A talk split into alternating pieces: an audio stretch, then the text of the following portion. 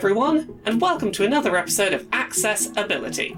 It's a show on YouTube where I talk about the video game industry, accessibility, and representation. Basically, how can we help more people to play games and more people to see themselves in the games they play?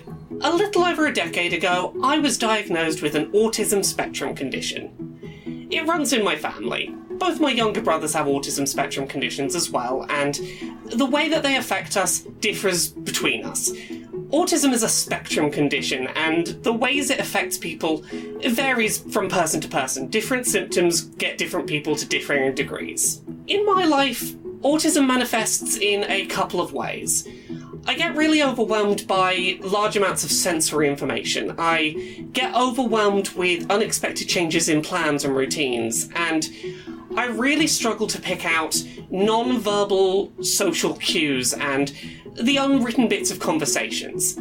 That's what we're here to talk about today. Now, with effort, I can usually pick these things out. Um, if you show me a photograph of a smiling face or a frowning face, I know what they mean. It's not like it's invisible to me, I don't understand what they mean, but in real time in conversations, I often miss out on a lot of the little nuances, the blink and you'll miss it bits of un- unsaid conversation. And as true as that is for real world conversations, it's just as true for media I consume. So often, when I am watching a movie or playing a video game or anything that has a visual component, I often miss a lot of the little nuances that aren't said but are shown because. I mean, with effort, I can pick those things out. I, I know what they are. They just take so much effort for me to spot, and even when I'm making an effort, a lot of them just fly right past me. I bring this up because a couple of weeks ago, Marvel's Avengers launched on PC, PS4, and Xbox One, and at certain points in the game's subtitles, it included subtitles for non verbal cues. And regardless of what your opinion is on the game itself, I was really intrigued and fascinated by seeing non-verbal subtext cues turning up in a AAA game's subtitles. So, today we're going to talk about the non verbal subtext cues in Marvel's Avengers. We're going to talk about what they got right, what they probably could have improved, and why there was some pushback from some players on the autism spectrum who didn't enjoy their inclusion. The first time I noticed that Marvel's Avengers was including non verbal subtext in its subtitles was a couple of hours into the game's story mode. I'm going to be talking very mild plot details from here on out, so you have been warned. Kamala Khan, aka Ms. Marvel, was taking a short road trip with Bruce Banner through the desert. It's a pretty short scene, but it's largely wordless, and most of its story is told through non verbal interactions. Kamala is restless and bored as the pair drive through the desert. She finishes her large, sugary drink and slurps at the end of the ice, causing Bruce to look at her with a quick glance of frustration. Kamala turns on the radio and enjoys a pop song before Bruce quickly turns it off. Kamala slurps her drink again, this time directly aimed at Bruce, in an attempt to annoy him in retaliation for him turning off her music. Bruce closes his eyes for slightly longer than a standard blink, again to express frustration at his predicament. It's a very short scene, and ultimately not terribly important in the grand scheme of the game's narrative, but it does set up for later in the narrative the fact that Bruce is frustrated with looking after Kamala, and he's looking to offload her on someone as soon as he gets a chance. The scene in question lays out several of these non verbal cues in its subtitles, and I really appreciated having that information there. The fact that Kamala was deliberately slurping at Bruce flew right past me, and I never would have picked up on the fact that Bruce's blink length was of narrative importance. It's these little details that I sometimes don't pick up on on, and having them spelled out really helped me to get the most from that particular scene. Now, these non verbal subtitles are not applied consistently throughout Marvel's Avengers, which limits how ultimately useful they are. They're used to great effect in scenes like this, where the non verbal subtext of the scene is the scene's full narrative, but they're often absent in scenes where dialogue is present. Their implementation in Marvel's Avengers is largely a matter of fitting them in where there is space to fill, rather than considering them a useful accessibility option. But I was still happy to see them them every time they popped up. Now, it's no secret that I really appreciated having those non verbal subtext cues included in Marvel's Avengers, and I, I really benefited from them, but it's important to note that they weren't handled perfectly.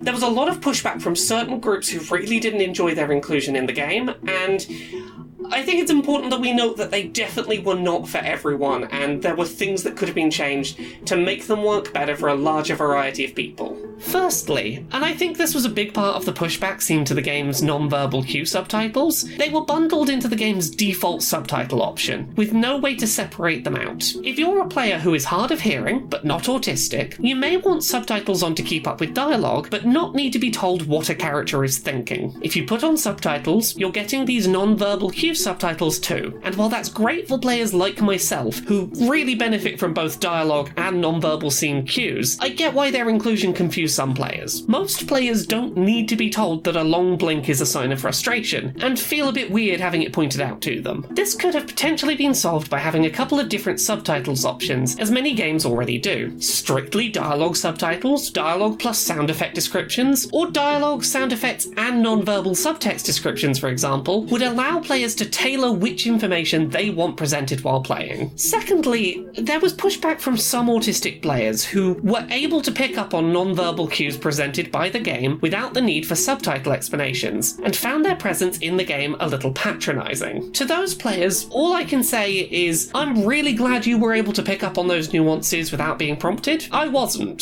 Autism is a spectrum, and we all need help in different areas. Not every autistic person will benefit from these little non-verbal explainers, but some of us, like myself, do. Lastly, and I sort of touched on this earlier, some degree of consistency would have made these subtitles a lot more useful. I have to assume this was included as a deliberate attempt to make the game more accessible, but it's used incredibly sparingly. You could have subtitle lines optionally start with bracketed words, explaining that a line is being delivered sarcastically or in resigned defeat, for example. You could explain the emotion driving someone to pace back and forth across a room. There are so many moments where a couple of words would really help to make a scene more accessible for players like myself. Autism is a spectrum condition, and no set of accessibility features is ever going to help 100% every person on the autism spectrum. It's the difficulty you have with a with a spectrum condition. So I would never want to see subtitles like this labeled as autism subtitles, but I really appreciated having them there in, in Marvel's Avengers, and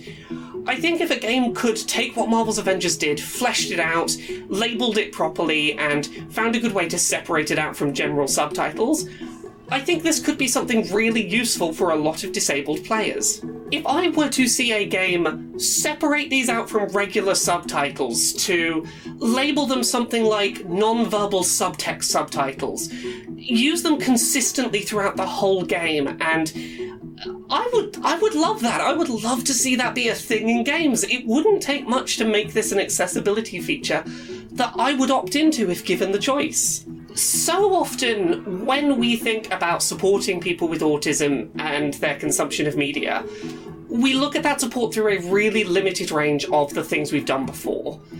I really appreciate that autism friendly screening exists, for example. I really appreciate that someone made an effort to think about sensory information that might cause problems for people and make that less of a barrier to consuming media. But this is the first time I can think of where I've seen a piece of media help other aspects of me as an autistic person that have gone out of their way to say, you struggle with the text of the media you're consuming, let's put some of that on the table. And that that was a wonderful feeling to feel included, to have just a little extra help to not miss those nuances of what are happening in conversations. And I would love to see this be something that in future developers think about because it was really wonderful, if briefly, to get to experience it in Marvel's Avengers.